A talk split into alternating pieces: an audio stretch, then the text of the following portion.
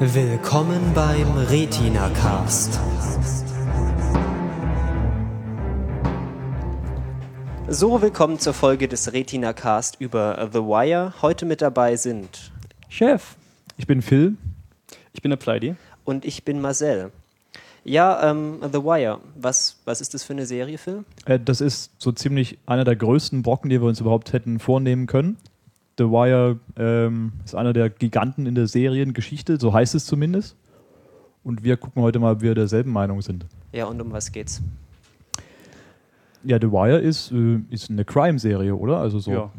Also äh, deutsch konservativ würde man wahrscheinlich sagen eine Krimiserie, aber hat, sie hat so ein bisschen das Genre neu definiert. Ja, also ich würde auch sagen, äh, Crime trifft das Ganze schon eher als Krimi, weil so ein, klassischen Krimi, ein klassischer Krimi ist es eigentlich nicht. Also es geht ja nicht nur um Leute, die in Kriminalfällen ermitteln und irgendwelche äh, Fälle aufdecken und lösen wollen, sondern es geht ja im Endeffekt äh, um eine Situation in einer gesamten Stadt und äh, die Interaktion zwischen Gangstern, Polizei, Politik und was da sonst noch dazu gehört, da können wir wahrscheinlich später noch ein bisschen drauf. Es ist mehr ein Serienepos, also ja, der, als ja. das klassische Monster of the Week oder der, äh, der, der Polizist, der halt den Mörder sucht und findet in, innerhalb einer einzelnen Folge. Ja, weil auch beide Seiten dieser Medaille, also sowohl die Polizei als auch die Kriminellen irgendwie gezeigt werden. Ja, genau. Also es geht eigentlich von der Handlung her grundsätzlich ähm, um die Kriminalität äh, und die Politik und die, und die ganzen gesellschaftlichen Umstände in Baltimore. Das heißt, man sieht, was für, ja, für Probleme die Stadt hat mit Drogen, mit Gewalt, mit später auch mit anderen Feldern in der, in der, Gesellschaft und man sieht, wie mit diesem Problem umgegangen wird auf Seiten der Polizei und auf Seiten der Politik. Und das über 60 Folgen in jeweils einer Stunde, also in 60 Stunden geht es da eigentlich quer durch, ohne dass es eigentlich wirklich es gibt eigentlich keinen riesigen Spannungsbogen über alle fünf Staffeln, der jetzt irgendwie anfängt und am Ende kommt eine große Auflösung, sondern man sieht eigentlich immer wieder diese, diese kleinen Geschichten. Also eigentlich sieht man die ganzen Geschichten von den einzelnen Figuren und die werden auch in sich ganz gut abgeschlossen. Mhm. Das ist eigentlich das, was passiert. Ja, also ich würde mal sagen, es gibt so grob äh, ein Thema in der Staffel, über das so berichtet wird und äh, wo man sich so in die Milieus langsam reinfindet und quasi beobachten kann, wie die Charaktere in diesen Milieus interagieren. Ähm, aber es gibt halt keine so grobe Handlung, die jetzt alles umspannt. Genau, bevor wir da so tief einsteigen, sollten wir vielleicht noch kurz ein bisschen was zu der Serie an sich erzählen. Die ist von 2002 bis 2008 gelaufen auf HBO. Natürlich HBO. Natürlich HBO, Natürlich. was denn auch sonst? Wir sind ja auch der HBO-Podcast hier. Ähm, und interessanterweise die Leute, die es gemacht haben, hauptsächlich jemand, der David Simon heißt und äh, sein Schreibkollege Ed Burns, die kennen sich tatsächlich auch ziemlich gut aus in dem Thema. Also der David Simon hat in ähm, Baltimore jahrelang bei der Zeitung gearbeitet und da dieses ganze mhm. Crime Reporting gemacht. Genau. Und die Zeitung ist ja später auch selber sogar ein genau, Teil der, der Serie, kommt Staffel. vor. Genau, in der ja. fünften Staffel äh, ist die Baltimore Sun übrigens. Ja. Ähm, und der hat da, glaube ich, Anfang bis Mitte der 90er als Journalist bei denen gearbeitet könnte vielleicht noch sagen, dass es kein Zufall ist, dass das Ganze in Baltimore spielt und nicht in, ich weiß nicht, New York City oder Los Angeles, was ich ja auch anbieten würde und was wahrscheinlich so eher die, zu den üblichen Verdächtigen gehört ähm, in der amerikanischen Serienlandschaft. Baltimore hatte, glaube ich, lange, ist mittlerweile wohl nicht mehr so, aber sehr lange zu diesem Ruf als, ähm, naja, als, als äh, Hauptstadt des Verbrechens oder mit, mit, mit, mit extrem hohen Mordraten. Äh, irgend, irgendwo hatte ich mal gelesen, so Spitzname war irgendwie Bodymore Murderland oder ja. sowas. Hm. Ähm, ein, ein, ein, passendes Setting also ja. für eine Serie. Ja, ich meine, Baltimore kennt man, kennt man, vielleicht auch, wenn man jetzt irgendwie Rapmusik hört, äh, aus so Texten von Tupac Shakur, der ja auch im Endeffekt da groß geworden ist und äh, ja, da könnte man sich dann vielleicht äh, auch ein bisschen mit identifizieren, wenn man so auf diese Musikrichtung steht und das so Zeug gehört hat. Also die Gangsterstadt schlechthin. Ja. Und ähm, das fand ich auch jetzt beim, beim Gucken der Serie, ist das, kommt man, kommt man so richtig eigentlich, man wird eigentlich reingezogen in die Serie, man guckt es und denkt sofort, ja, jetzt bin ich wieder in Baltimore und es ist echt beschissen hier, weil eigentlich passieren immer nur schlechte Sachen, es passieren eigentlich überhaupt fast gar nichts Gutes in der Serie. Ja. Es gab ja auch ähm, Leute, die gesagt haben, eigentlich geht es da geht's nicht, ähm, nicht um die einzelnen Figuren oder, ähm, oder gut gegen böse oder das Gesetz gegen die Gesetzeslosen, sondern eigentlich, eigentlich ist, eine, ist, ist, die, ist die Stadt, hat die Hauptrolle. Ja. Und es wird ja so in jeder Staffel auch eine andere Facette dieser Stadt noch dazugefügt zu diesem Bild.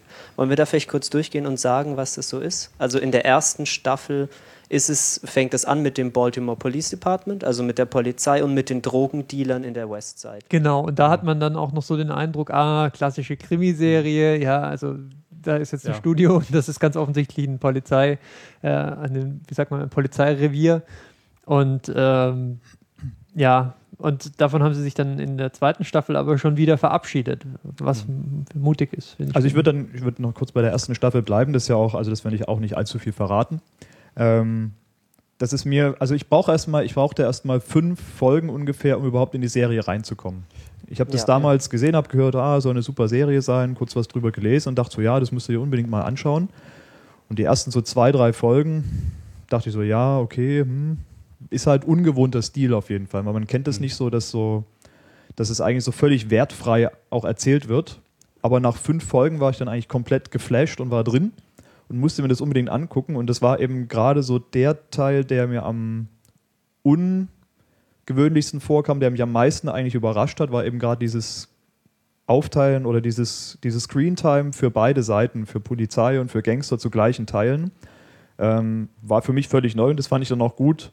Das war eigentlich so der Grund, warum ich das weitergucken wollte, weil eben nicht gezeigt wurde, wie die Polizei immer alle Fälle löst und zwischendurch mal ein Gangster in den Knast gewandert ist, sondern weil eben wirklich die Hälfte der Episode eigentlich für den Gangster, die andere Hälfte für den Polizisten und ähm, eigentlich völlig, völlig ähm, neutral. Es gibt überhaupt gar keine Bewertung durch die Macher der Serie. Ja, und vor allem, was ich auch so faszinierend fand, ist, dass da so eine Parallele dann direkt entsteht. Also das wird ja immer dann so gegeneinander geschnitten, auch was gerade bei den Drogendeals passiert und im Polizeirevier und das ist sich teilweise gar nicht so furchtbar unähnlich. Und es gibt auf beiden Seiten Leute, die irgendwie jetzt schlecht sind oder die gut sind und dann aber auch zwischendurch mal wieder komplett anders, äh, anders drauf sind. Und was du gemeint hast, was, was so ein paar Folgen braucht, ist, glaube ich, auch, dass man erstmal die Sprache lernen muss, die da gesprochen wird.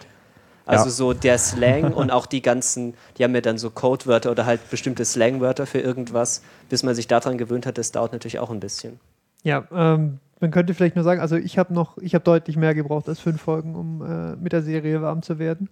Aber da, die, der Punkt mit der Sprache ist schon ein sehr interessanter. Also selbst so als hartgesottener äh, OV-Seriengucker ist The Wire, glaube ich, so die, die Krone der Herausforderung, würde ich mal sagen, so was gerade was gerade so geht, weil Untertitel sind hilfreich. Untertitel sind schon fast obligatorisch, wenn man nicht wirklich, sagen wir mal, auf Muttersprachlerniveau auch mit Slang-Ausdrücken klarkommt. Also ähm, ganz, äh, ganz heißes Stück. Aber was, was man vielleicht auch noch erwähnen könnte, ist im Kontext äh, mit fünf, fünf Folgen warm werden oder in meinem Fall noch länger. Was es auch nicht einfach macht, ist, dass die Optik einfach so wenig, ähm, mhm, mh. also wenig gefällig ist, könnte man sagen. Ja.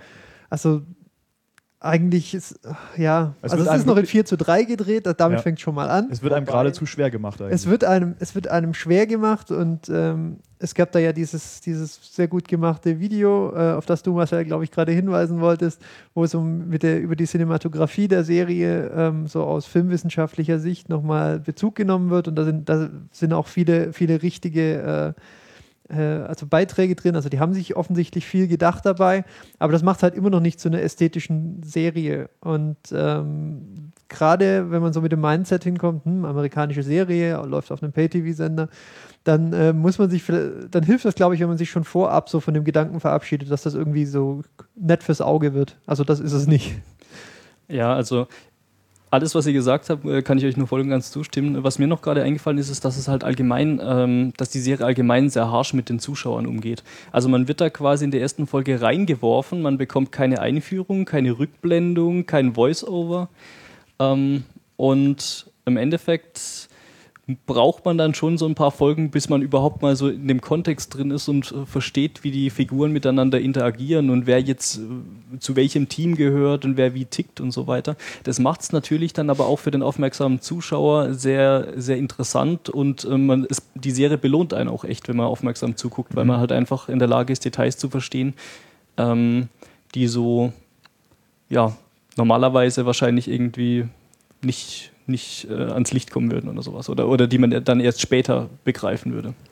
Was ich noch sagen wollte, Chef, du hattest gemeint, dass sie keine ästhetische Serie ist. Ich finde tatsächlich eher, dass sie halt eine eigene Ästhetik hat, mhm. beziehungsweise sie ist halt nicht so auf Hochglanz poliert und irgendwie schön beleuchtet, total immer super gefilmt, sondern sie hat halt so ihren eigenen Look, der dann teilweise aber auch innerhalb seiner, seiner eigenen Grenzen auch teilweise sehr schöne Bilder hat. Also dann werden dann so Spiegel gefilmt oder so die Rückspiegel von den Autos, wie man ja auch in diesem Video, das wir dann noch verlinken, sieht.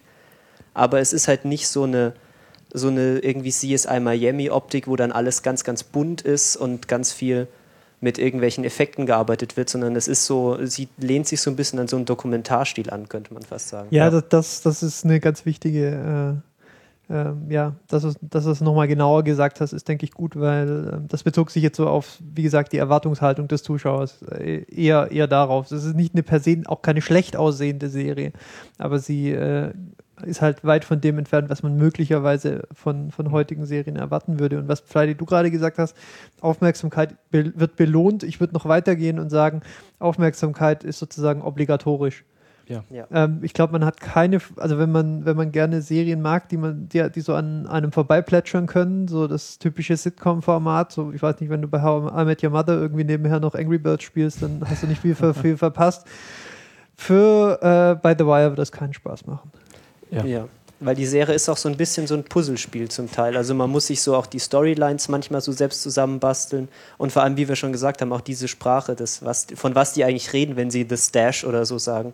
Also ich brauche da immer so ein paar Folgen, bis ich dann weiß, okay, sie meinen halt jetzt ihren Drogenvorrat, der irgendwo rumliegt. Das mit dem Puzzlespiel, das habe ich nicht so ganz.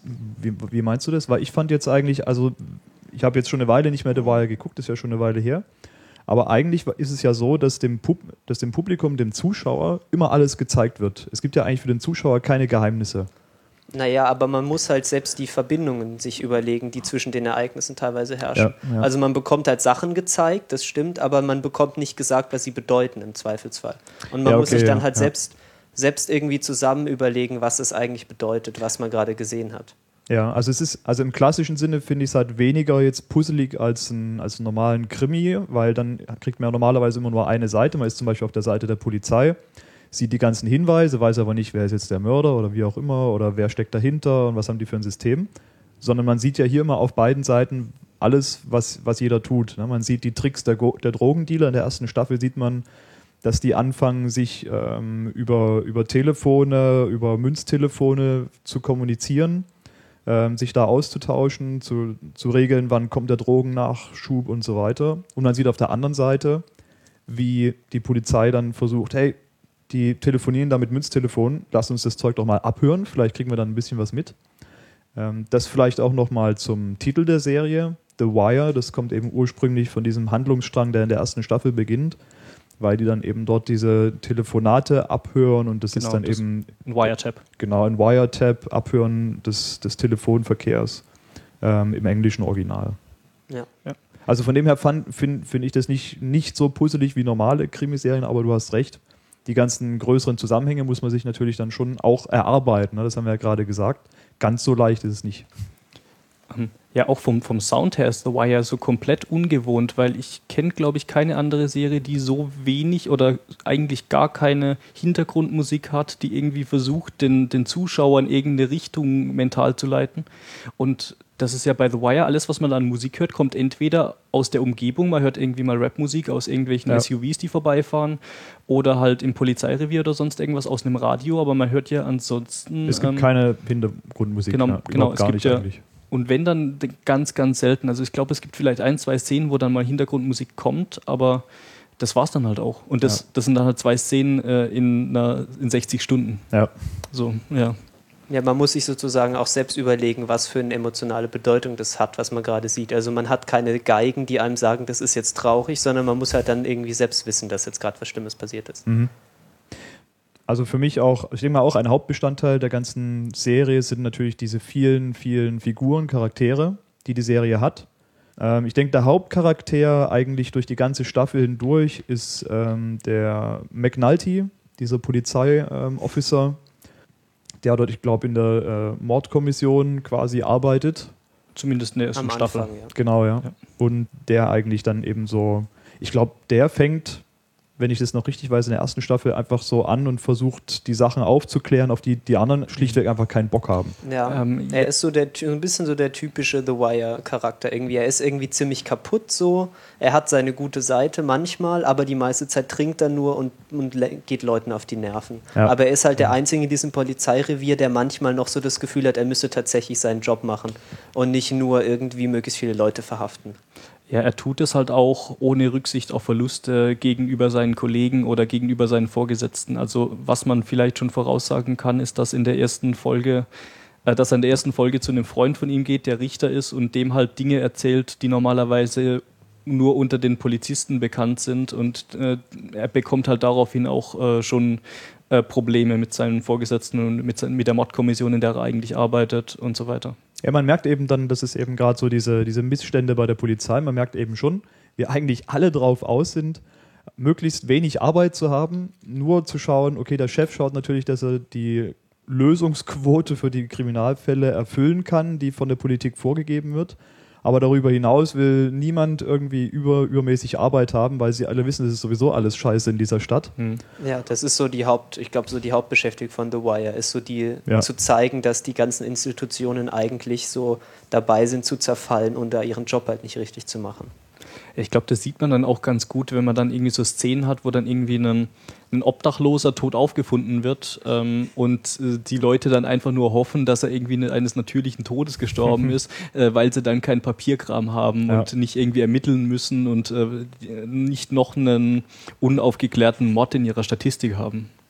Ja, das ist auch so eine sehr realistische Ansicht auf die Polizeiarbeit, was die Serie hat, was ich auch toll finde. Also man hat ja manchmal so bei irgendwie so Standardkrimiserien, dann alles ist irgendwie, alle Mordfälle werden mit höchster Priorität behandelt, die haben unendlich viele Ressourcen und Zeit und die und, geilen ja. Datenbanken und Enhance, Enhance und plötzlich kann man irgendwo in irgendwelchen Überwachungsbildern alles sehen. Mhm. Und das ist dann nicht, also eine, eine Staffel ist im Prinzip meistens so eine Ermittlung und dann sieht man, wie sie halt dann die Leute abhören und sich dann so, so eine riesige so eine riesige Wand machen mit den ganzen Akteuren und es dann irgendwie versuchen zu verstehen, was Das fand da ich auch mal sehr hilfreich, ne? wenn die diese Pinwände ja. aufgestellt haben und die Fotos von den Gangstern und dann noch Namen drunter und dann so ein bisschen Verbindungen, dann wusste man wieder, ah, okay, ja, die sind, genau. Die sind in anderen Serien ja immer so gängiges Klischee. Ähm, ganz offensichtlich, wenn der Set-Designer gerade nicht mehr wusste, äh, da haben wir noch eine weiße Wand, dann macht er so ein paar Fotos ja. und ein paar Bindfäden dazwischen. Ja. Aber in The Wire hilft es tatsächlich mal. Ja, das ist halt auch einfach ein gutes Stilmittel, um irgendwie dem, dem Benutzer, äh, dem Benutzer, dem, Benutzer. Äh, dem, Zuschauer, dem Zuschauer irgendwie ein Mittel in die Hand zu geben, ungefähr zu wissen, um was es denn gerade geht, wenn er jetzt irgendwie den Faden verloren hat, im ja. wahrsten Sinne des Wortes. Schwierig finde ich es dann auch, also wir haben gerade gesagt, der McNulty ist eigentlich so der Cop, der auch durch die ganzen Staffeln durch relativ konstant im Vordergrund bleibt oder dabei bleibt und auch immer zu tun hat und eigentlich auch immer so die treibende Kraft in der Polizei hauptsächlich ist. Ähm, auf der anderen Seite bei den Gangstern gibt es, glaube ich, so, man könnte grob sagen, so zwei bis drei Figuren, die dann auch eigentlich die Drogenbosse in der Stadt sind. Das ist in der ersten Staffel fängt es an mit dem Avon Barksdale, ja. der so das, das finde ich auch interessant. Am Anfang ist er so der Riesen-King und alle reden von ihm. Ich weiß gar nicht, ob man ihn überhaupt man von der ersten ihn, Staffel. Ich, einige, einige Folgen lang überhaupt ja, man sieht ihn, glaube ich, erst in der letzten nicht, Hälfte. Ist, ja. Wenn ich, ist es schon ein bisschen. Ja, in der ersten Staffel, man sieht ihn schon. Ähm, aber die Polizei rätselt die ganze Zeit, so, wer er ist. Also, wer sie, ist, haben, genau. sie haben kein Bild von ihm, aber als Zuschauer ist man sich schon dessen schon, also wenn man aufmerksam zuschaut, ist man sich dessen schon bewusst, wer Evan Barksdale ist. Ja. ja. ja. Und dann sein, seine, seine rechte Hand ist der Stringer Bell. Genau, gespielt von dem. Äh, dem Typ, der jetzt bei Prometheus ähm, Von dem unglaublichen. Wie heißt der Idris Elba? Genau. Ja. Ähm, der auch natürlich ähm, die Hauptrolle gespielt hat in Luther, in dieser BBC-Crime-Serie. Ähm, der auch, ähm, wie gesagt, gerade in Prometheus ähm, demnächst ins Kino kommt und der eigentlich, glaube ich, so einer der aufsteigenden Schauspieler, gerade auch im Serienbereich, zu sein scheint, ja, weil er immer, immer mehr präsent ist. Und in der Rolle ist er so der der Gangster, der das irgendwie wirklich so als Geschäft betrachtet. Also er nimmt dann auch im, am Community College ja. dann Kurse in Business Administration und genau BWL für Drogenbosse. Und das ist dann wirklich, das ist auch eine dann der lustigeren Szenen, wo er dann da sitzt und dann den, den Professor irgendwelche Fragen stellt. Ja, wenn mein Produkt mal nicht so gut ist, was mache ich dann? Weil er halt irgendwie gerade seine Drogen, äh, gerade Probleme mit seinen Drogen hat. Ja. Ähm, genau. Ähm, später wechselt das dann so ein bisschen, also es bleibt nicht dabei, dass. Ähm, Ausschließlich der Drogenhandel betrachtet. Genau, ja. Ähm, ansonsten, also ich, wie gesagt, wir haben jetzt vorher, glaube ich, uns schon äh, kurz mal drüber unterhalten. Es gibt so unglaublich viele Figuren in der Serie. Äh, man kann die gar nicht alle vorstellen. Aber bemerkenswert auch hier ähm, für mich, dass die alle ihre eigene Geschichte kriegen. Es gibt eigentlich keine unwichtige Figur in der Serie. Jede einzelne Figur, die auch nur ein bisschen mit es ein bisschen Zeit vorgestellt wird. Figur in der Geschichte. Genau, die, haben, die kriegen alle auch ihre, ihre Geschichte, ihre Entwicklung und die kriegen ihren Abschluss am Ende und so weiter. Es ist einfach, ähm, und das funktioniert. Also man gibt diesen ganzen Figuren Zeit auf dem Bildschirm, Zeit, die sich zu entwickeln und trotzdem gibt es noch, kommt die Serie voran. Und ich weiß auch aus äh, Gesprächen, äh dass äh, sich auch jeder so ein bisschen so seine Lieblinge raussucht. Das mhm. ist auch immer so ein gutes Erkennungsmerkmal. Ganz offensichtlich, wenn jeder so seine eigene Figur ins Herz schließt. So, ich weiß nicht, bei mir war das einfach Oma, so die ersten ja, paar Staffeln. Definitiv. Einfach ein großartiger äh, Typ. Lässt sich weniges drüber sagen, ohne, ohne, ohne zu spoilern. Aber ähm, man sollte mal auf Oma Little achten. Ja, ist, einfach mal auf den achten und ähm, also wie gesagt, keine Abziehbildchen. Ähm, jeder, ja, ja doch, eigentlich, eigentlich jeder ähm, hat auch die Tiefe, die, die eine Figur in so einer Serie verdient hat. Spätestens mit ja. der dritten oder vierten Staffel. Es ist auch durch die Bank weg so, dass es eigentlich keine Menschen gibt, die irgendwie ohne Ecken und Kanten dastehen. Jeder hat irgendwie seine Probleme, jeder ähm, tut mal irgendwie was Böses aus warum auch immer Beweggründen. Ähm, und jeder hat irgendwie so seine persönlichen Abgründe. Genau, das könnte man ja. vielleicht auch nochmal ganz direkt sagen. Also auch auf die Cops bezogen wird hier keine Heldengeschichte geschrieben. Ja. Ähm, du siehst ähm, praktisch, also von, von, von jedem Cop, glaube ich, mindestens eine äh, in irgendwie in irgendeiner Weise als Korruption auslegbare Handlung. Ähm, die äh, sind letztlich genauso Teile dieser Maschinerie, die sie selber nicht kontrollieren können, wie die, äh, wie die auf der anderen Seite des Gesetzes. Und ähm, ja, also eine sehr, einerseits ein sehr graues Bild, das da gezeichnet wird, aber, aber halt auch ein sehr, ähm, zumindest pseudorealistisches, also ein, ein, ein Bild, das einem glaubhaft erscheint. Ja, es ist halt sehr illusionsfrei. Also es wird halt wirklich abgebildet, so wie es wahrscheinlich einigermaßen ist, aber es wird halt nicht irgendwie glorifiziert, eine Seite, dass eine Seite gut ist und eine andere Seite böse oder so. Das fand ich auch am, mit so am besten. Das ist dass die Serie unheimlich authentisch einfach rüberkommt. Durch diese ganzen Faktoren, die wir schon genannt haben. Es gibt keine Hintergrundmusik. Ähm, die Kamera ist, ist ähm, sehr, sehr zurückhaltend und geht eigentlich, es gibt ja auch keine, keine Actionsequenzen jetzt in dem Sinne eigentlich, sondern es ist eigentlich immer nur eine beobachtende Haltung.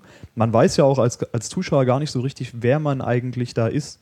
Also es gibt jetzt keinen man ist weder irgendwie auf der Seite der Polizei, wo man dann irgendwie da mitgehen würde als Polizist, noch bei den Gangstern, sondern die Kamera ist eigentlich immer so, hängt immer so ein bisschen drüber und zeigt, zeigt immer alles so quasi. Eigentlich könnte man sich vorstellen, man wäre ein Be Bewohner von Baltimore und beobachtet immer, was da so zwischen Polizei und Gangstern abgeht. Ähm, ja, das ist tatsächlich bei vielen Szenen auch so der Fall, dass die Kamera plötzlich irgendwo einen Winkel der Stadt filmt, wo momentan noch gar nichts abgeht und dann irgendwie sich die Handlung in den Winkel der Kamera verzieht. Also mhm. es gibt teilweise so Szenen, da wird ein Spiegel gefilmt, der irgendwo in einem Haus hängt und dann sieht man quasi erst ein paar Sekunden später, wie dann Leute vor diesen Spiegel treten und dann miteinander reden und dann irgendwie miteinander interagieren. Und man ist quasi als Zuschauer schon in der Szen Szenerie, äh, bevor überhaupt da eine Handlung stattfindet. Das mhm. passiert auch schon ab und zu mal. Wobei dieser Realismus bei der Kamera, das muss man halt auch ein bisschen sagen, es ist nicht wirklich ein Dokumentarstil. Also dafür ist die Kameraarbeit ja. halt zu gut. Also das ist auch sehr viel mit so Schienen gedreht, also sehr viele Kamerafahrten, mhm. wo die Kamera mhm. so neben den Charakteren Nennt man herläuft. Dolly Shot oder so. Dolly Shot, ja. genau. Und äh, was ich auch gelesen habe, was ich auch sehr faszinierend fand, dass sie bewusst auch sehr viele mit so langen Linsen gearbeitet haben, dass man halt so ein bisschen so ein Gefühl hat, als würde man so aus der Ferne das betrachten. Mhm, ja. Was, ich auch, was auch ganz gut passt, weil es ja so ein Thema ist, dass man sozusagen in diese, in diese Welt reinguckt, so als Beobachter. Genau, die Kamera liegt auch oft irgendwie hinter einem Hindernis oder hinter einer, hinter einer Parkbank oder auf einem Schreibtisch von irgendeinem Kollegen und ähm, das, das wirkt halt alles, alles mehr, ähm, manchmal, manchmal auch ein bisschen voyeuristisch. Ja. Ähm, mhm. auf, jeden Fall, auf jeden Fall geben sie sich eben viel Mühe, ähm, also aktiv zu vermeiden. So die, also ich, ich glaube, sie versuchen aktiv die Serienoptik zu, zu meiden und sie setzen die Stilmittel wie, wie den Dolly Shot, was du, was ihr gerade korrekterweise genannt habt, nur dann ein, wenn er sozusagen unverzichtbar ist Ähm, oder bei klassischen Szenen, Walk and Talk und so gibt es zum Beispiel auch mal, da muss ja. sich die Kamera dann halt bewegen, das ist klar. Aber sehr sparsam und ich glaube halt immer so als das letzte Mittel, wenn sie, wenn sie es, äh, wenn sie es anders nicht hinbekommen haben. Ja, es gibt ja stell, äh, stellenweise sogar Szenen, wo dann quasi die Kamera in in der Position der richtigen Kamera ist, wo man dann zum Beispiel ähm, eine Szene im Aufzug sieht, wo dann die Überwachungskamera am Aufzug ähm, die Person filmt oder es gibt dann halt so Szenen, wo dann irgendwie in so einem Hof was gefilmt wird. Das ist auch ein schöner äh, Shot, der auch immer im Intro vorkommt. Ich glaube sogar in allen Staffeln, wo man so eine Überwachungskamera rumschwenken sieht und dann wird die plötzlich von dem Stein getroffen und fällt so runter. Mhm. Ähm, das sieht man auch ab und zu und das ist, glaube ich, auch ein nettes Stilmittel, um dem Zuschauer irgendwie zu suggerieren, dass er jetzt quasi mitten im Geschehen mit dabei ist. Ja, wir hatten auch schon, glaube ich, ein bisschen angesprochen, dass es auch oft so ist, dass so Szenen werden eröffnet, dass sich die Kamera so an die, an die Akteure ranschleicht. Also, dass mhm. sie so, die fährt irgendwie hinter so einer Tür halb hervor und man sieht dann so die Leute und dann erst fängt die Szene an oder so. Äh, jetzt geht es ja da nicht nur um ähm, diese ganzen Geschichten zwischen Cops und Drogendealern, sondern das weitet sich ja über die Staffeln so ein bisschen ja. aus. Ähm, hier ganz auch interessant, das ist überhaupt auch wieder ein Riesenplus, ähm, dass ich ja immer, ich glaube, bei jeder unserer Serienbesprechungen hervorhebe, das ist eine Serie, die offensichtlich von Anfang bis Ende durchgeplant ist. Also die haben nicht angefangen, irgendwie eine Staffel zu machen und dann mal gucken, was kommt, sondern die haben sich wirklich genau überlegt, was sie machen wollen, über alle Staffeln hinweg. Oder wenn sie es nicht gemacht hatten, dann haben sie verfickt nochmal gut drüber nachgedacht ja. in den Pausen. Aber hallo. Ja, ähm, weil äh, es gibt fünf Staffeln, das ist alles, mehr gibt es nicht. Und jede Staffel hat ihr eigenes ähm, Betätigungsfeld in der Gesellschaft. Wir haben gerade schon gesagt, in der ersten Staffel wird eben so dieses Police Department vorgestellt, wie die dort arbeiten. Ähm, wie die Drogen, die Drogendealer werden eingeführt, wie, was da eigentlich so jetzt das Spannungsfeld ist. Das wechselt in der zweiten Staffel komplett. Da äh, geht man dann eher so in Richtung Arbeiterklasse. Man sieht auch ein anderes Stadtviertel letztendlich, einen anderen Bereich von der Stadt. Und so zieht sich das über die ganze Serie. Für jede Staffel wird ein anderer Bereich der Gesellschaft rausgesucht, auf dem so ein bisschen der Fokus liegt. Dabei ist aber diese ganze Drogendealer, Polizeigeschichte, die zieht sich eigentlich ja komplett durch. Und man sieht eben, was für Auswirkungen jetzt dieser ganze Drogenkriminalitätskram auf die verschiedenen gesellschaftlichen Bereiche dann hat. Genau, also wenn, wenn man so das große Bild betrachten will, dann kann man natürlich, da kann man natürlich sagen, dass sie auch, auch eben dieses Bild zeichnen, ähm, wie sehr, also sie sind ja in, so sehr ins Detail gegangen. Wir haben die Arbeiterklasse, wir haben die, die, die Politik mit diesem, mit diesem seltsamen Wahlkampf. Ähm, genau, da will ein Bürgermeister Brüdern, ja, ja. gewählt werden. Genau, dann gehen, dann gehen wir in die Schule und am Schluss schauen wir dann sogar noch in irgendein Verlagshaus rein. Das heißt, ähm, dass, wenn ich fünf Staffeln Zeit hätte, um, äh, um irgendwie eine Stadt abzubilden, dann wären meine äh, dann wären meine, äh, also meine, mein Fokus, meine Punkte, die ich mir anschauen würde, wahrscheinlich sehr ähnlich gesetzt. Mhm. Und ähm, die, die einfachste Aussage, die man daraus ableiten kann, ist halt, dass, dass diese Probleme, die Drogen, äh, die Kriminalität, all das halt in dieser, zumindest in dieser Stadt und in dieser Serie, so, so wie die jetzt, die sie jetzt mal authentisch annehmen wollen, jeden nur erdenklichen Bereich durchdrungen hat und, und alles ineinander, ineinander funktioniert und ineinander läuft. Und ähm, ja, also wenn, wenn, wenn man sich so anschaut, diesen Rundumschlag über die fünf Staffeln, ähm, ja, da fehlt nicht mehr viel eigentlich. Ja. Ja, wir sollten vielleicht kurz sagen, was wir genau meinen. Also in der zweiten Staffel geht es hauptsächlich um den Hafen. Genau, diese, so also Container entladen und genau. die, diese ganze Szene zwischen den Arbeitern und den Gewerkschaften und ja. den, den Bossen und all das. Genau, die dritte Staffel ist die Politik. Da geht es um den Bürgermeisterwahlkampf hauptsächlich. Ja, ähm, und wird auch so mal ein bisschen Drogenlegalisierung angesprochen. Ja, die vierte Staffel ist, spielt in der Schule dann. Hm. Und die fünfte ist bei der Baltimore Sun, also wo der auch gearbeitet hat, der Creator von der Show, also der David Simon. Da geht es dann um die Medien. Interessant ist auch, ähm, wie diese Übergänge stattfinden, weil es ist ja oft immer so, dass dann ähm, einer oder mehrere Charaktere, die man schon zuvor kannte, dann plötzlich irgendwie anfangen, in anderen Bereichen zu, äh, zu agieren mhm. und dann plötzlich irgendwie mal Polizisten anfangen, Lehrer zu werden oder äh, Bodyguards für irgendwelche Politiker und sonst Stimmt, irgendwas. Ja. Ähm, das ist auch äh, vom Stil her ganz, ganz nett gemacht, weil, weil man wird dann zwar in einen ähm, in, ein fremdes Milieu geworfen, aber man hat dann immer noch so Personen, die man quasi schon kennt und äh, wo man ungefähr weiß, wie die, wie die ticken und äh, ja, es macht vielleicht den Übergang dann einfacher. Ja, ja. Ähm, ich glaube, meine Lieblingsstaffel war, glaube ich, so dieser Bürgermeister-Wahlkampf, weil es eigentlich unheimlich dann diese Verquickung von Politik, Polizeiarbeit, Kriminalität und so weiter und wer da wo welche ähm, Vorteile rauszieht, gezeigt hat.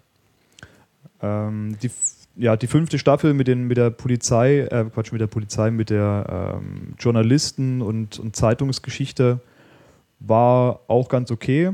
Hat mich jetzt persönlich nicht so geflasht. Ähm, stand aber auf jeden Fall nicht zurück hinter den anderen Staffeln, was so die Tiefe angeht. Und in der Staffel haben natürlich dann eben auch die ganzen Abschlüsse für die einzelnen Figuren stattgefunden.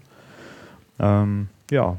Also das ist, äh, ist, interessant. Für mich war nämlich so das Highlight, glaube ich, die zweite Staffel. Und ich, da bin ich wahrscheinlich ein bisschen alleine auf weiter Flur. Ja, ich glaube, die zweite naja, Staffel kam so am schlechtesten an. Ich glaube, glaub, so insgesamt kam sie am schlechtesten an, aber ich liebe sie schon allein dafür, dass das, was stattfindet in dieser Staffel, was man aus ähm, US-amerikanischen Serien eigentlich überhaupt nicht kennt. Nämlich man lernt mal Gewerkschaften kennen. Mhm. mhm. Und äh, wenn man selbst so die klassischen in, in Arbeitermilieus angesiedelten Serien konsumiert, könnte man den, ein, den Eindruck gewinnen, als, als gäbe es sowas überhaupt nicht. Ja. Ich habe mich immer gefragt, warum das, warum das ist, ohne jetzt irgendwelche Verschwörungstheorien bedienen zu wollen. Ähm, das heißt, ich, ich, äh, ich rechne es der Serie schon mal äh, hoch an, dass sie es äh, gewagt haben, in diesen Bereich reinzugehen. Und ähm, dann werden da einfach so viele Problembereiche angesprochen. Wir haben natürlich, wir haben natürlich den Rassismus drin. Wir haben Arbeitslosigkeit. Wir haben die Arbeitslosigkeit drin. Wir haben, wir haben Leuten, Leute, denen, also Schauspieler, denen man es auch einfach abnimmt, da, dass sie, dass sie nicht gerade mal, mal von der nächsten, von der letzten Shakespeare-Aufführung am Broadway rübergekommen sind und jetzt einen Arbeiter spielen, sondern die halt aussehen und sich so verhalten und auch so reden, wie das Arbeiter, äh, die, die in einem Hafen den ganzen Tag irgendwelche Schiffe ausladen, äh, vermutlich das tun. Und das Ganze dann noch in diesen großen, ja, da, da kommen wir auch schon in, in politische Bereiche rein. Dann, also das ähm, toll. Ich, ich, mein, mein Highlight der Serie. Ja, die zweite Staffel ist halt, die ist halt komplett. Ich habe jetzt nur die erste und die zweite gesehen bis jetzt. Und das Interessante ist ja, dass die zweite komplett, fast komplett anders ist als die erste, weil ja, die ja ganz stimmt. anderes Milieu auch betrachtet. Im ersten ist, sind es so hauptsächlich dann Schwarze oder halt Afroamerikaner. Und in der zweiten mhm. ist das halt White, White Trash. Also da sind halt ganz viele weiße Leute, die arbeitslos sind und den ganzen Tag irgendwie in der Kneipe sitzen und irgendwie Eier in ihr Bier schlagen und es dann trinken und lauter solche Spiele. Ja, es sind meistens osteuropäische äh, Einwanderer, also auch gerne mal in zweiter oder dritter Generation. Aber äh, an den Namen kann man es kann dann, dann immer absehen. Also so diese soziale Komponente, auch die Komponente ähm, Einwanderer, wie gesagt, Rassismus äh, spielt, spielt schon in beiden eine Rolle, oder? Ja, und vor allem, da geht es dann auch diese, da kommt plötzlich kommt dann auch so noch die organisierte Kriminalität in dieses Hafenmilieu, was einen dann, hm. was dann nochmal was ganz anderes ist, wenn dann die Drogen über diesen Hafen geschmuggelt werden und so. Mhm. Also das ist schon eine faszinierende Staffel ja, auf jeden also Fall. Also ich glaube, insgesamt ist es halt schon so der rote Faden ähm, der Serie, dass man den Drogen folgt. Ja, oder, oder, Geld, oder, oder, dem, oder dem Geld, äh, was durch die Drogen generiert wird oder äh, für die Drogen ausgegeben wird. Und das ist auch so ein ganz kleiner Teil in der Serie, den, der mich aber dann auch unheimlich gut unterhalten hat wieder. Man sieht immer, was für, was für Methoden dann eigentlich angewendet werden, sowohl auf Seiten der Polizei, also vor allem natürlich auf, des, auf Seiten der Gangster, was die tun, um die Drogen zu schmuggeln, was die für Methoden haben, sich untereinander, äh, zu, miteinander zu kommunizieren, sich abzustimmen. Dann kommt ein bisschen Prostitution, kommt, glaube ich, in der zweiten Staffel oder so dann auch noch mit rein. Äh, wer da wie was tut, damit es am Ende funktioniert, wer eigentlich so der Zulieferer ist, wer wo was verteilt. Dann so Figuren wie Prop Joe, die im Hintergrund ganz viel machen, wo man aber gar nicht so genau weiß, was, was sind das eigentlich für Leute, was, was, was hat der damit zu tun. Das sind so, so kleinere Sachen in der Serie, die jetzt nicht so im Vordergrund stehen, die aber immer dazu beitragen, dass es unheimlich dicht ist. Also man hat immer das Gefühl, es gibt noch 10.000 Figuren außenrum, von denen man gerade gar nichts mitbekommt, ähm, die aber trotzdem auch genauso wichtig sind. Ne? Und dann kommen auch immer so Figuren von außen rein, da kommt irgendwann mal so ein Auftragskiller, der einfach aus New York bestellt wird, ähm, hat dort ein paar Riesenszenen und dann verschwindet er wieder, hat aber trotzdem genauso eine Tiefe wie die Figuren, die die ganze Serie über da sind. Ja, also man kann eigentlich, kann man eigentlich überhaupt irgendwas Schlechtes sagen über die Serie? fällt schwer. Na, sie ist halt schwer, das kann man halt über ja. sie sagen. Sie erfordert äh, Anstrengung, sie kann, man kann sie halt nicht mal schnell so weggucken oder mal kurz mhm. zur Entspannung eine Folge reinwerfen, sondern sie erfordert halt von einem ernsthaft Arbeit. Also nicht wirklich Arbeit, aber man muss sich halt schon anstrengen und konzentrieren, um das mhm. irgendwie zu verarbeiten, ja. was da passiert. Ja, also ging mir halt auch so. Also ich habe, äh, man, äh, man ist nicht immer in der Lage, The Wire zu gucken. Also das, das, man muss, sollte da auch halt halbwegs geistig äh, fit sein und irgendwie gerade gerade nicht total müde äh, und man will sich noch schnell mal berieseln lassen. Ähm, also ich habe mir das immer dann so aufgehoben für, für schön Freitagabend oder sowas, nach einer anstrengenden mhm. Woche, schön mal noch ein, zwei Stunden The Wire gucken, wieder nach Baltimore gehen. Ja. Habe mich immer darauf gefreut eigentlich. Ja. Und äh, also bei mir hat es halt auch verhältnismäßig lange gedauert, bis ich äh, durch die kompletten fünf Staffeln durch war. Also obwohl das jetzt eigentlich in Anführungszeichen nur 60 Folgen sind, hat es bei mir bestimmt über ein Jahr gedauert, bis ich mal The Wire komplett gesehen hatte. Ja. Und das habe ich, glaube ich, dann auch gebraucht. Ich würde es jetzt gerne nochmal gucken, äh, aber dazu können wir dann später nochmal kommen. Haben das eigentlich alle Milieustudien so, so gemeint, dass sie A ein bisschen anstrengend und B auch ähm, sehr langatmig sind? Vermutlich. Langatmig? Also so, Was heißt langatmig? Es dauert halt, bis man sich da reingearbeitet hat. Ja, und es ist halt auch relativ lang, langsam. Es dauert, also erzählt. also ihr, ihr, müsst, ihr müsst bedenken, wir reden jetzt ja über eine abgeschlossene Serie. Das machen wir ja manchmal und manchmal halt auch nicht. Und ähm, fünf Staffeln sind jetzt sozusagen die, also wir machen jetzt eine Retrospektive über fünf Staffeln. Ich könnte mir vorstellen, dass unser Review auch ganz anders aussehen würde, wenn wir, wenn wir das jetzt nach der ersten oder nach, sagen wir mal, nach mhm. der zweiten mhm. ähm, ja. machen würden. Ähm, und ja, sie haben halt fünf Staffeln gebraucht. Also für mich haben sie wahrscheinlich anderthalb Staffeln gebraucht, um mich zu überzeugen, dass das. Äh, bis die tolle zweite Staffel kam. ja, ja. Ah. Äh, bis, um, um mich der FAZ anzuschließen, ein Balzac unseres Zeitalters oder was das war. Ja. Nee, ähm, äh, also das, das, beste deutsche Vergleich, also der beste deutsche Vergleich in, in, der Mangelung schönerer Alternativen, ich weiß nicht, Berlin-Alexanderplatz hat auch irgendwie 1200 Seiten oder so. Mhm. Ähm, äh, auch so ein allumfassendes Gesellschaftsporträt oder zumindest vielleicht der mhm. Versuch davon. Mhm. Ähm, auch, auch sehr, ja, sehr lokal, auch, äh, auch sprachlich sehr lokal und äh ich weiß nicht, also mhm auf jeden, auf jeden Fall ein Mammutprojekt, das, diese Serie. Kann man vielleicht nochmal sagen. Ich weiß nicht, ob das, ob das von Anfang an als Mammutprojekt aus äh, angelegt war, aber es ist auf jeden Fall eins draus geworfen, äh, eins, eins draus geworden und wahrscheinlich auch noch eins, ähm, ich lehne mich jetzt mal aus dem Fenster, über das auch noch äh, in ein paar Jahrzehnten vielleicht Kultur- oder Medienwissenschaftler noch, noch, noch, noch einen Aufsatz drüber schreiben könnten. Ähm, ja, also mir geht es zum Beispiel auch bei anderen Serien, äh, die so ein bisschen in die Richtung angelegt sind. Äh, so, ähm, zum Beispiel gucke ich ja gerade Die Sopranos und ähm, da ist es halt auch so, dass man da halt irgendwie auch schon äh, wach sein sollte und nicht irgendwie, nicht irgendwie abgelenkt sein sollte, wenn man das guckt, weil man halt auch unglaublich belohnt wird. Äh, wobei man muss halt dazu sagen, die Sopranos lassen sich noch um einiges einfacher gucken als jetzt The Wire. Mhm. Sopranos ist ja auch, glaube ich, älter, ne? das hat schon ähm, genau. Ende der 90er angefangen. Interessanterweise trotzdem in HD verfügbar, was äh, ich bei The Wire noch nicht gesehen habe. Kommt bestimmt noch. Ja, also wird wahrscheinlich dann auch noch nach Die Verwertungskette so. wird es ja. irgendwann entdecken. Ja, hoffen wir es mal. Es liegt nichts in HD vor, das könnte ein bisschen schwierig sein. Ja. Und jetzt muss ich mich gerade schon wieder korrigieren, Berlin-Alexanderplatz hat auch nur so ungefähr 500 Seiten. Da habe ich mich verschätzt, aber okay. äh, es ist trotzdem... Es fühlt sich an wie 1200. Es fühlt sich tatsächlich manchmal an wie 1200, ja.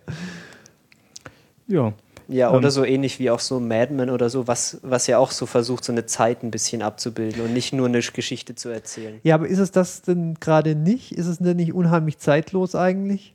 Also, also dient zum Beispiel die ganze Optik und, und das, das, das Schmuddelige, aber auch so diese, diese unprätentiöse äh, Darstellung nicht eigentlich eher dazu, dass, dass die Serie auch sehr gut altert? Also sie altert gut, aber ich finde, aber sie wird dann nicht, aber sie wird trotzdem immer in, in den 2000er Jahren spielen. Also sie wird immer so ein, so ein Porträt von Baltimore Mitte des Mitte von 2000, der 2000er sein, oder? Anfang. Ja, Anfang ich denke mal, ähm, ja klar ist natürlich ist es Baltimore Anfang der 2000er. Ähm, das Thema ist aber, glaube ich, dann schon, also gerade dieses, dass durch Drogen und so weiter, durch Kriminalität auch die Gesellschaft leidet, wenn das Überhand nimmt, das ist, glaube ich, was, was immer wieder kommt. Also das, das, das, das, zirkuliert ja quasi, dieser Zyklus wiederholt sich und das ist eigentlich nur so eine, quasi ein Zyklus mal gezeigt, was passiert. und ist aber, glaube ich, nicht auf die Zeit festgelegt. Also das gab es in den 80ern, in den 90ern und gibt es jetzt immer noch und wird es auch immer geben eigentlich. Ja, wobei ähm, die Thematik auch schon eine ist, die auch ein bisschen aktueller ist, sodass halt, dass wir unsere Gesellschaft so langsam verändern von einer, die auf irgendwie Industrie ausgelegt ist, wo viel produziert wird, zu einer, wo eben ähm, Service Industries eine wichtige Rolle spielen. Es ist ja in Baltimore auch so, dass die ganzen Leute arbeitslos sind, weil es eben keine Stahlwerke und keine Autofabriken mhm. mehr gibt und eben diese ganzen Institutionen jetzt halt mit diesen, mit diesen veränderlichen Sachen und den veränderten Umständen nicht wirklich klarkommen und dann eben solche Sachen anfangen, wie dass die Polizei anfängt, irgendwelche Leute zu verhaften, nur damit die Zahlen stimmen. Das sind ja schon so, so Probleme, die jetzt nicht immer da waren und vielleicht auch nicht immer da sein werden, aber sie sind eben mhm. in dieser Zeit da und in dieser Ort, an diesem Ort da und man, man hat sie eben in dieser Serie mal so porträtiert. Da fehlt uns jetzt vielleicht noch ein bisschen amerikanischer Hintergrund ähm, aus dem das sicherlich noch ein bisschen mehr erwächst als jetzt für uns Europäer oder Deutsch, Deutsche, so in dem Sinne jetzt. also es wäre vielleicht noch ganz interessant zu, äh, zu, wissen, wieso die Stadt Baltimore für dies, äh, zu diesem Denkmal steht, das in, in Serienform ge ge geschaffen wurde. Also die finden es nicht so cool, habe ich mir. Also ich habe ja, gelesen, das dass sie es nicht cool finden. Das wäre auch meine Vermutung, dass sie es mhm. nicht so cool finden. Aber die Frage ist ja, wenn es jetzt nun mal passiert ist, also wie, wie arbeiten sie damit? Das, das ist jetzt ja, ich weiß nicht. Äh ich, meine, ich meine, mich erinnern zu können, ich habe das vor einer Zeit mal gelesen, die waren nicht begeistert davon, dass die Serie da gedreht wird. Deswegen ähm, sind das auch nicht alles, also man wollte das, glaube ich, viel mehr in der Stadt drehen und man hat dann aber, glaube ich, mehr so Locations genommen, die weiter draußen sind, also irgendwie so in der Umgebung, also nicht da, wo man eigentlich wollte. Es gab mal den Versuch zu verbieten, dass sie in der Stadt, in der Stadt ja. filmen dürfen. Das hat allerdings dann nicht funktioniert und sie durften es in der Stadt filmen. Aber es konnte oh. halt auch keine andere Stadt sein, weil der, der Mann, der das gemacht hat, der ist halt, das ist halt seine Stadt und da ja. kennt er sich halt aus und die wird halt da dargestellt. Im Nachhinein ähm, sind die jetzt aber, glaube ich, ganz froh drum. Also ich glaube, ähm, die Stadtverwaltung war, fand es dann ganz gut, dass die Serie erfolgreich war und das wäre halt auch, dagegen, ne, auch meine Frage. Ich meine, ich, New York City hat ja auch keinen Grimm darüber, dass, dass Gangsterfilme haufenweise in, äh, da gedreht wurden. Also ähm, ja, das liegt jetzt wahrscheinlich eher daran, dass New York City eigentlich da spielt ja fast jeder, jeder zweite amerikanische Film spielt da. Also. Ja, also seit sie jetzt ja diese Filmsteuer da eingeführt haben, damit sie nicht pausenlos so die Hälfte ihrer Straßen durch Film, äh, durch, durch Dreharbeiten äh, gesperrt, sperren müssen, ähm, hat das ja so ein bisschen nachgelassen. Jetzt habe ich den Eindruck, dass sich das Ganze so ein bisschen mehr übers Land verteilt hat. Oder nach L.A. ja, oder nach L.A. Ich glaube, nur Louis läuft noch. läuft noch in New York, weil es nirgends anders laufen kann. Ähm, ja, wäre wär auch nochmal so ein, so ein interessantes Ding, ähm, was weiß ich, äh, Baltimore zehn Jahre nach The Wire ähm, hat sich ja wohl auch in sozialer oder kriminal, äh, kriminalistischer Hinsicht einiges, einiges getan in der Stadt. Aber äh, ich weiß nicht, für die, für die Mitglieder des Retina-Cast wird Baltimore wahrscheinlich in erster Linie durch die Darstellung in The Wire äh, im Gedächtnis bleiben. Ja, wobei ich glaube, die Probleme, die Sie da angesprochen haben, ich habe jetzt eben jetzt ein Interview gelesen mit diesem Ed Burns, der da auch mitgeschrieben hat. Also, na, so wirklich viel besser wird es halt nicht, weil die Probleme sind so fundamental, dass man dieses System, wie das irgendwie die Polizei funktioniert und wie das alles auch der Erfolg, woran der Erfolg einer Polizei gemessen wird, da muss man halt nochmal grundsätzlicher drüber nachdenken, als es bis jetzt geschehen ist. Weil er, er beschreibt auch sehr schön, wie das Problem halt eigentlich ist, dass man halt die Polizeiarbeit nicht danach bewertet, was sie, dass sie die großen Drogenbosse oder so findet, sondern dass sie halt völlig zufrieden damit ist, wenn sie halt irgendwie einen Straßendealer in den Knast stecken. Aber der große Drogenboss, dem wird halt niemand auf die Schliche kommen, weil es halt drei Jahre dauert, bis man den irgendwie gefunden hat. Also wir sehen, die Serie strahlt aus in die Politik.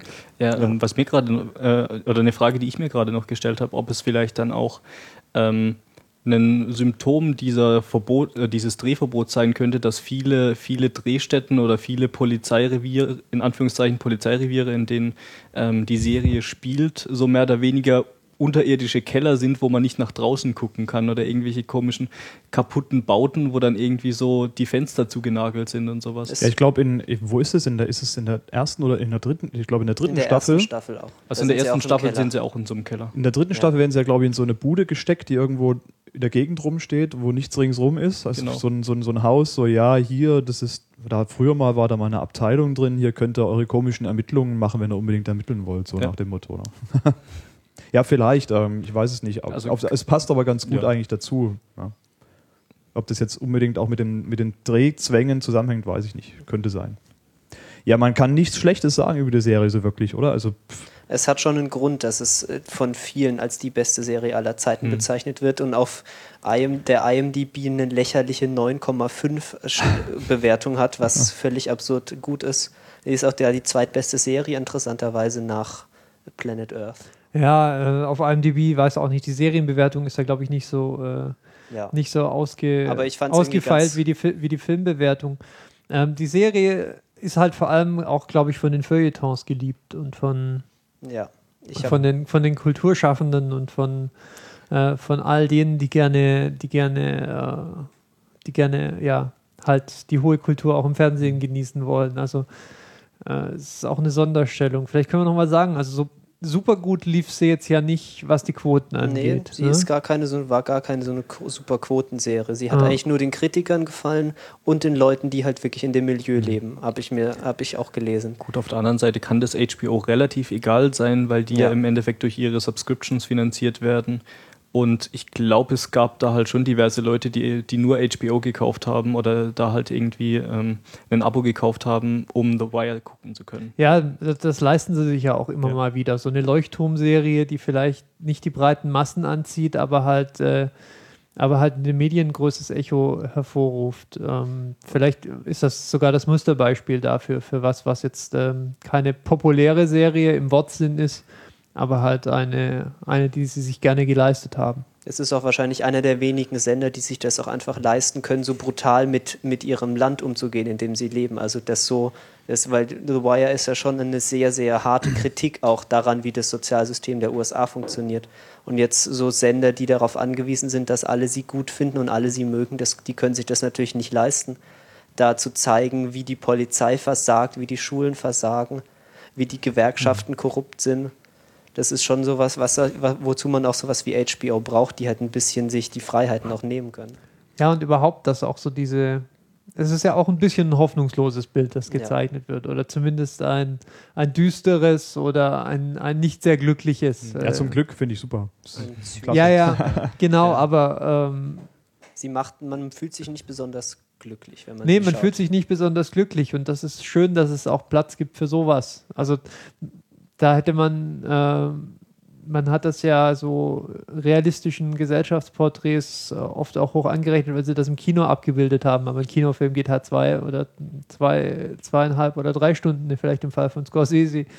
Aber danach ähm, ist es halt vorbei und dass sie, dass sie, dass es überhaupt die Gelegenheit ging, so ein äh, ja, dieses, dieses Abbild auf 50 oder 60 Stunden hoch zu, hoch zu skalieren und das dann äh, auch noch zu einem würdigen Abschluss äh, führen zu können. Glücksfall, würde ich sagen. Glücksfall. Und mal schauen, wann mal wieder sowas vorbeikommt. Äh, David Simon, also der Creator dieser Serie, hat das nochmal versucht. Mit, äh, ich glaube, die Serie nennt sich Dream. Mhm. Ähm, und zwar spielt die dann. Treme. Treme? Mhm. Ja? Mhm. Ich habe keine Ahnung, wie das In der Serie wird es Treme ausgesprochen. Ah, okay, dann passt es. Äh, spielt in New Orleans. Ja. Also die Serie, die vom äh, Hurricane Katrina heimgesucht wurde, die Stadt. Habe ich Serie gesagt? Serie. Ich habe hab Serie gesagt. Ne? Die Stadt, die von dem Hurricane heimgesucht wurde und natürlich ähm, haben wir alle mitbekommen in den Medien, unheimliche Probleme danach hatte. Also während der Katastrophe und natürlich auch danach, gerade die äh, sozial schwächeren Schichten in der Stadt. Und David Simon hat mit äh, Treme, ähm, eine Serie geschaffen, die eigentlich dasselbe zum Ziel hat wie The Wire, nämlich aus den gesellschaftlichen Umständen, die die Leute beschäftigen, eine Serie zu schaffen. Ich habe leider noch nicht reingeschaut. Ich, ich habe es mir vorgenommen, äh, demnächst mal anzufangen damit. Hat von euch, glaube ich, auch noch niemand gesehen, die Serie, oder? Ich habe es äh, gerade zum ersten Mal davon gehört. Also ja. ist scheinbar doch nicht so bekannt. Also ist ich habe äh, hab reingeschaut, die, die ersten Folgen. Okay.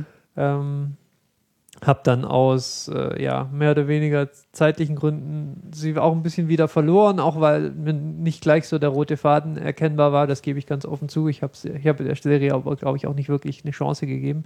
Ich glaube, mittlerweile ist jetzt in der zweiten Staffel. Wir müssen nochmal schauen. wurde gerade für eine dritte wieder beschwert. Genau, für eine dritte. Das heißt, vielleicht wäre es jetzt tatsächlich mal der richtige Zeitpunkt, dass wir uns das auch mal anschauen. Ähm, Ja, also es lässt ja meistens, hoffen. Ist ja meistens bei so komplexen Dingern etwas besser, wenn man dann auch mal eine halbe Staffel am Stück schauen kann oder zumindest mal ein paar Folgen hintereinander. Mhm. So diese, diese, dieser Wochenrhythmus, der macht mich immer so mittlerweile ja, wäre vielleicht mal was für die Retinauten, so was, wie hat, wie hat das unser, unser Seh Sehverhalten äh, beeinflusst eigentlich? Ich habe jetzt schon wieder Schwierigkeiten, ähm, so tatsächlich im Wochenrhythmus Serien zu folgen, weil es äh, irgendwie unübersichtlich ist. Also mhm. ich, ich würde Tremere auf jeden Fall noch mal eine Chance geben. Ich hat, hat zumindest einen schönen Eindruck gemacht. Es scheint jetzt trotzdem kein zweites The Wire zu sein. Es scheint kein zweites The Wire zu sein. Also was man auch schon so am, sagen wir mal, fehlenden Medienecho ja. ablesen kann, glaube glaub ich sagen zu können. Ähm, das muss jetzt aber auch nichts Schlechtes sein, ja. Also the, the, ich, ich würde auch kein Remake von The Wire, oh Gott, jetzt habe ich es gesagt, wahrscheinlich machen sie es oh, den nicht. no. Der Film. The Wire, The Movie und dann The Wire uh, Reboot oder so. The Video Game. Ja. Das, das Musical. Meine Frage ja an euch, die Breaking Bad gesehen haben. Ich habe jetzt an ein paar Stellen gelesen, dass manche sagen, The Wire, äh, Breaking Bad wäre das, was The Wire vor irgendwie ein paar Jahren war, weil es eben auch im Drogenmilieu spielt und das anscheinend relativ realistisch abbildet, wie es da so abgeht. Auch wenn natürlich die Kameratechnik irgendwie eine komplett andere ist. Also abgesehen vom, äh, vom Setting, das sich tatsächlich ein wenig ähnelt, sind die Serien sehr, sehr unterschiedlich, finde ich, was schon durch den sehr begrenzten Cast äh, sich abzeichnet. Wir haben ja bei, äh, bei The Wire mehr so ein, mehr so ein Game of Thrones Ding, ja. das da irgendwie läuft Drink. mit jedem, ja. mit jedem äh, äh, praktisch in jeder, jeder Einstellung ein neuer Charakter und wenn man nicht genau aufgepasst hat, sieht man ihn vielleicht zum ersten Mal, obwohl er schon mal da war oder so. Und bei äh, Breaking Bad äh, fokussiert sich das Ganze auf so einen Hauptcast von vielleicht fünf Leuten, würde ich mal sagen.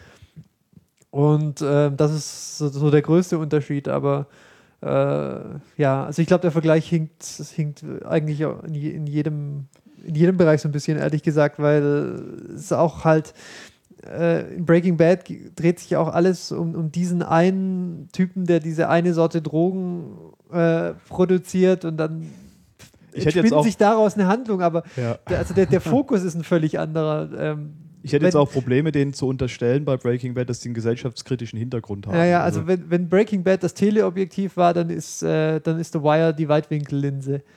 Also okay ganz andere Zielsetzung, würde ich sagen. Er ist eher ein Sozialporträt als irgendwie mhm. so ein. Ich, ich glaube, Breaking Bad scheint mehr so ein Porträt von dieser einen Person zu sein. Von genau. Breaking Bad ist toll für das, was es ist, aber ich glaube, ja. es ist auch was, äh, was völlig anderes, mal vom Setting. Es ist halt auch viel, mehr, ja. viel mehr fiktional. Ja. Ähm, Im Grunde ist ja ähm, The Wire schon, schon mal fast schon Nacherzählung der Realität basiert ja auch so ein bisschen auf dem Buch von David Simon, das er im Grunde aus Erlebnissen aus seiner Reporterschaft im Kriminalbereich ähm, geschrieben hat. Äh, und Breaking Bad ist ja komplett ausgedacht. Ne? Ja, also ich würde auch sagen, bei Breaking Bad ist halt Walter White die Hauptperson und bei The Wire ist es halt Baltimore City. Ja. Also ähm, beim einen Porträt porträtierst du halt eine fiktionale Person und beim anderen eine, eine Stadt, die es tatsächlich gibt und äh, Milieus in der Stadt, die es tatsächlich auch gibt mit äh, Charakteren, die es nicht unbedingt gibt, aber die halt auch schon halbwegs realistisch gehalten sind. Also man tut ist sich halt schon, ist halt schon ein Unterschied. Man tut sich, glaube ich, schon schwer dort äh, The Wire mit anderen Serien zu vergleichen. Ich fand dann The Sopranos ist hier sicherlich noch am ehesten äh, geeignet. Ja, schon eher. Also bei, das, äh, bei den Sopranos äh, gibt es auch relativ viele Charaktere, die auch immer mal wieder wechseln. Ähm, aber es ist dann mehr oder weniger schon ähm, ein Porträt der Psyche von Tony Soprano, so wie halt ähm, ähm, ja, Breaking Bad ein Porträt von Walter White ist. Mhm. Ja, ansonsten fallen mir jetzt auch keine Serien ein, die irgendwie ähnlich episch wären. Also gut. Ich würde, da, ich würde wirklich am ehesten so, so mehr, die, mehr die klassischen Gangsterfilme ja. suchen, äh, wo, wo man gleichzeitig noch so ein bisschen Milieustudie mitgekriegt hat. So Goodfellas fällt mir zum Beispiel so, sofort ein, auch wenn natürlich ähm, also mir der, der, Vergleich wieder hinken muss, einfach weil das eine eine Serie und das andere ein ja. Film ist. Aber wenn man so, wenn man so Gefühle, also wenn es einem nur darum geht, welcher, welcher Film verkörpert jetzt ein ähnliches Gefühl, dann am ehesten diese klassischen Gangsterdramen. Äh. Also mir kommen da immer ähm, die Filme in den Sinn, die ich ganz gerne geguckt habe, so ähm, die auch einfach im, im Drogenmilieu, auch bei den bei der schwarzen Minderheit und so weiter spielen. So Filme wie äh, Menace to Society, wenn ihr jemand kennt. Ähm, wurde, wurde bei uns auf dem Schulhof noch auf VHS-Tapes äh, getaucht. Genau, ja. ja. ja. Mhm. Wo es einfach auch darum geht, ähm, wie, wie die Kids in den, in den, äh, in den sozial schwachen Bereichen in LA ähm, Drogen dealen und da in, einfach immer tiefer in die Gangs reinkommen und so weiter. Oder wie hieß dieser Film nochmal gleich mit ähm, Dangerous Minds? Dangerous Minds mit Michelle Pfeiffer ähm, und diesem, keine Ahnung, wie der Rapper hieß, war das LL Cool J, glaube ich, weiß ich gar nicht. Ich bin gerade überlegen, ich glaube, ich habe den gar nicht gesehen. Also das sind natürlich alles ältere Filme und deswegen kommen die mir auch so in Bezug auf The Wire so in, in den Kopf, weil The Wire ja jetzt eben auch versucht, so ein bisschen so einen zeitlosen, vielleicht auch älteren Look rein, reinzukriegen. Ähm, ja, äh, genau. Also schwierig zu vergleichen, die Serie mit irgendwas, deswegen ist es sicherlich auch so gut. Ähm, schwierig, da irgendeinen negativen Punkt, einen Kritikpunkt dran zu finden. Manchmal habe ich so das Gefühl, man könnte an dieser Serie auch ihre Fans ein bisschen kritisieren, weil die, das ist so eine dieser Serien, die sehr provoziert, dass man dann anfängt, Leute zu missionieren, sie sich gefälligst auch anzuschauen. Ja. Das kann manchmal ein bisschen anstrengend Hast du ja selber sein. im eigenen Leib ja, erlebt. Ich bin mir sicher, es gibt schon Leute, die mich einfach nicht mehr mit mir reden, weil ich, naja, egal. Ja, aber hat, bei manchen funktioniert es auch. Also Phil hat ja. auch eine Weile auf mich eingeredet, bis ich mal angefangen habe, The Wire zu gucken und dann hat es mich irgendwann auch gepackt. Und ich rede ja immer noch auf euch ein, äh, mal The Shield anzugucken. Äh, The Shield geht ja auch in eine ähnliche Richtung, auch wenn hier der Fokus stärker auf der Polizeiseite liegt, einfach auf die Korruption in der Polizeistruktur. Ähm, aber auf jeden Fall eine Serie, wenn man sowas mag, so die düsteren... Die auch abgeschlossen. Genau, The Shield auch abgeschlossen nach sieben Staffeln. Sieben war es, glaube ich, genau, ja. Ähm, ich habe, ich gucke das gerade nochmal so nebenbei immer. Das ist einfach, wie die Leute da, die ganzen Gangster Michael Chicklistet werden während der Serie, ist einfach super. Ähm, ja, also trotzdem schwierig zu vergleichen. Äh, ja, was kann man tun, um The Wire überhaupt anzuschauen? Ähm, das Ganze gibt es auf DVD. Also wie gesagt, die Serie lief bis 2008, jetzt haben wir 2012. Inzwischen ist die reichlich verfügbar. Ähm, also zumindest was die Original-DVDs angeht, die kann man alle ähm, Amazon, wo auch immer, importieren ja. lassen. Ein Boxset kostet 100 Euro. Mit allen fünf? Ja. Alle fünf, alle fünf Staffeln, Boxset okay. 100 Euro, Import aus UK. Ja.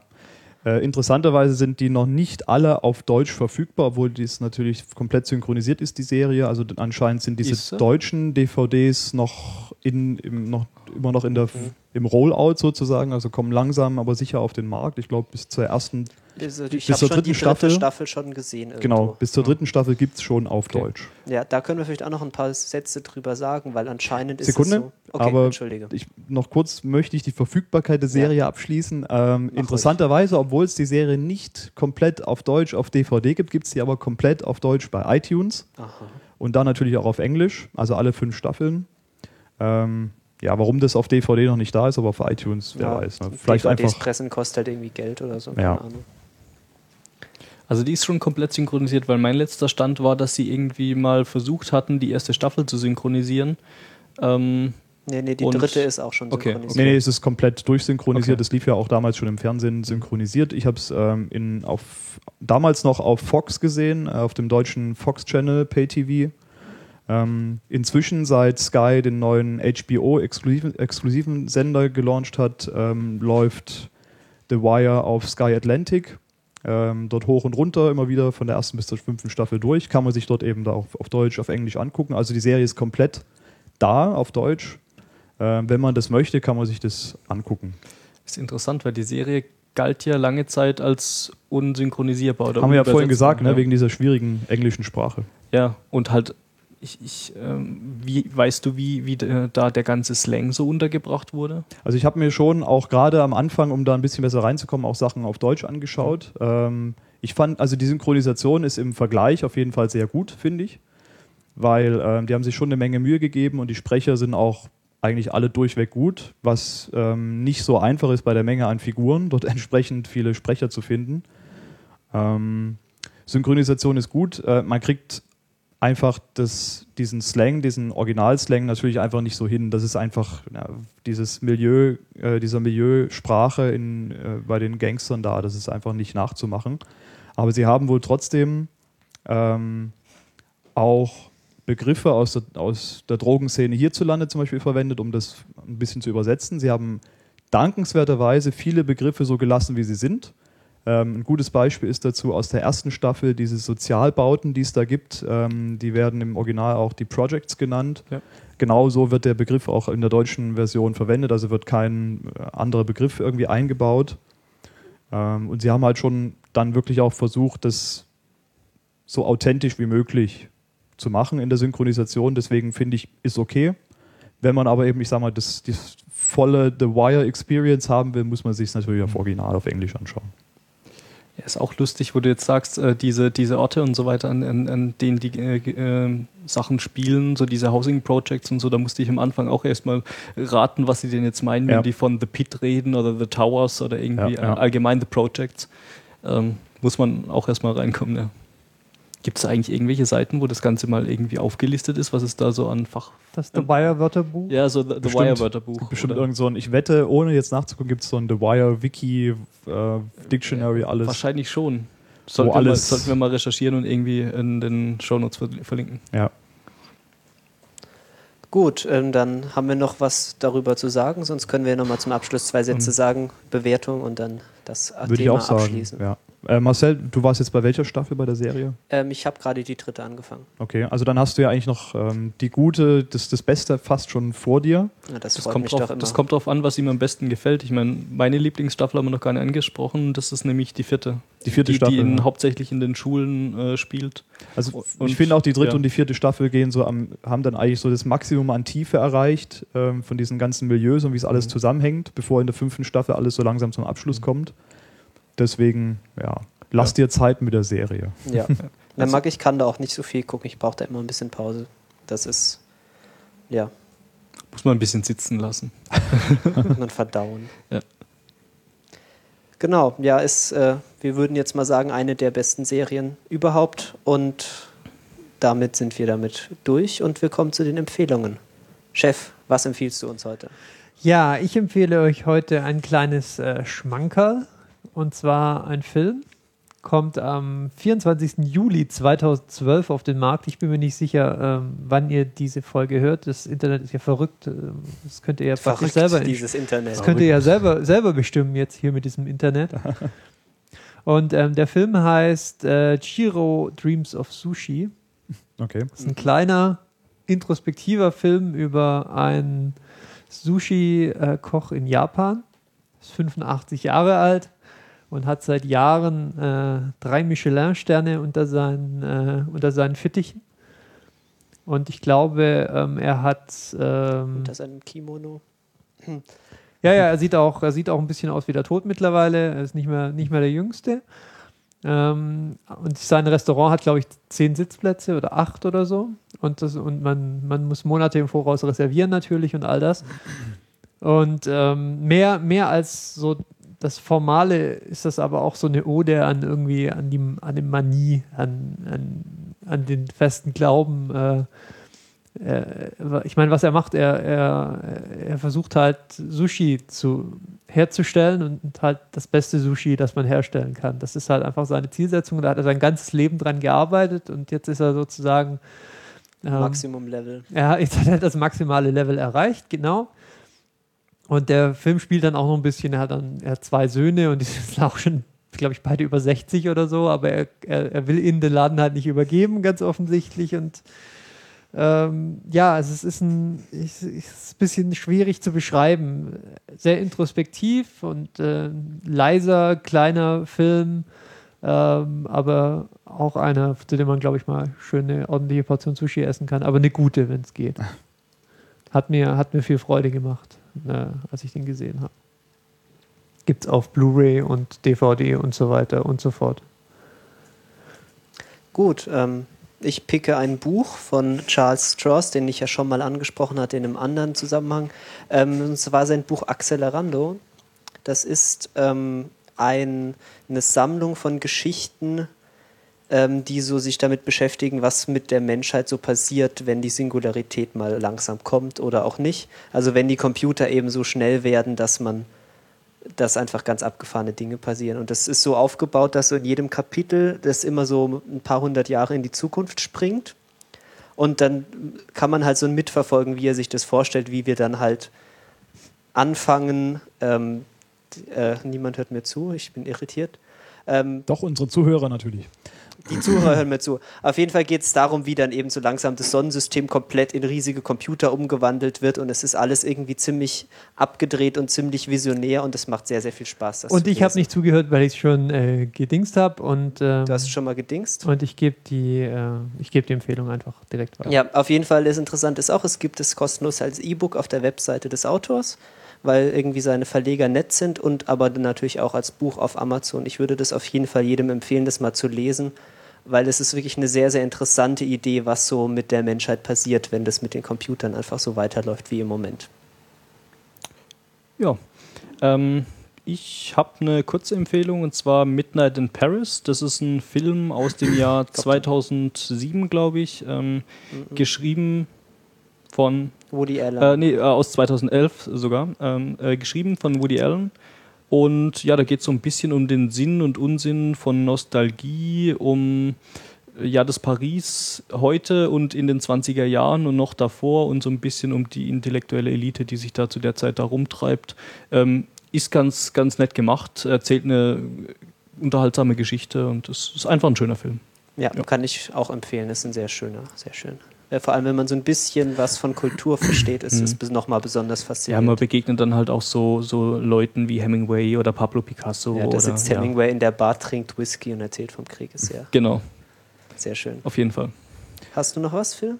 Äh, ich habe einfach eine kurze Filmempfehlung, weil ich den Film demletzt gesehen habe und ich habe den viele von euch haben den wahrscheinlich auch schon gesehen. Shutter Island. Ja. ja. Mit äh, Leonardo DiCaprio.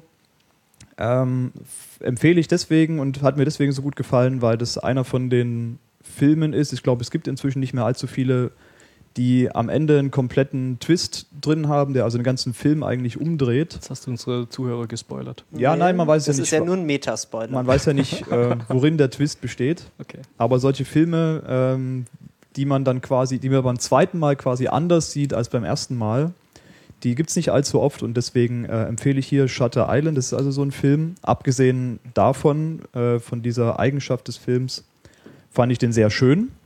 Der ist sehr schön ähm, gefilmt, sehr schön aufgenommen. Ähm, die Location ist super. Und ähm, ich muss sagen, ich bin inzwischen eigentlich schon ein Leonardo DiCaprio-Fan, weil der spielt einfach unheimlich gut. Ähm, ich habe zwar nie damals ähm, Titanic gesehen, vielleicht ähm, zum Glück. Das war vielleicht auch besser ja. so, ja. also weil dann brauchst du zehn Jahre, um nee, die, die, DiCaprio, DiCaprio ist so der klassische, das klassische Beispiel des Schauspielers, dass er halt einfach gemausert hat aus diesem, ja. aus diesem Bübchengesicht und diesem Teenie-Schwarm raus. Der hat aber auch schon vor Titanic gute Filme gemacht. Ich habe letztens... Vor Titanic? Ja, ja. Äh, zum Beispiel äh, Romeo und Juliet. War, war ein echt guter Film. Ja, okay, den habe ich gesehen, ja. ja. Ich, kann also, jetzt, ich kann jetzt nach 15 Jahren oder wie, wie alt er ist, nichts mehr zu der schauspielerischen Leistung sagen, aber der war nicht schlecht, muss man sagen, ja. glaube ich. Äh, ja, gut, The Beach und so weiter, ja. auch alles ziemlich gut. Aber ähm, dieses Duo DiCaprio und Scorsese, also The Shutter Island ist ja auch ein Scorsese-Film, funktioniert schon ziemlich gut und ähm, fand ich einfach super Filmunterhaltung. Ähm, ja, Shutter Island empfehle ich. Ja, habe ich auch schon gesehen. Empfehlung kann ich weitergeben. Gut, dann ähm, das war's dann für heute vom RetinaCast. Wie immer, ihr könnt kommentieren auf retinacast.de, ihr könnt uns antwittern at retinacast, ihr könnt uns natürlich auch flattern oder auf äh, iTunes bewerten, wie auch immer ihr mögt. Und ihr findet uns dann wieder in drei Wochen auf diesem Kanal. Bis dann. Tschüss. Ciao. Ciao. Ciao.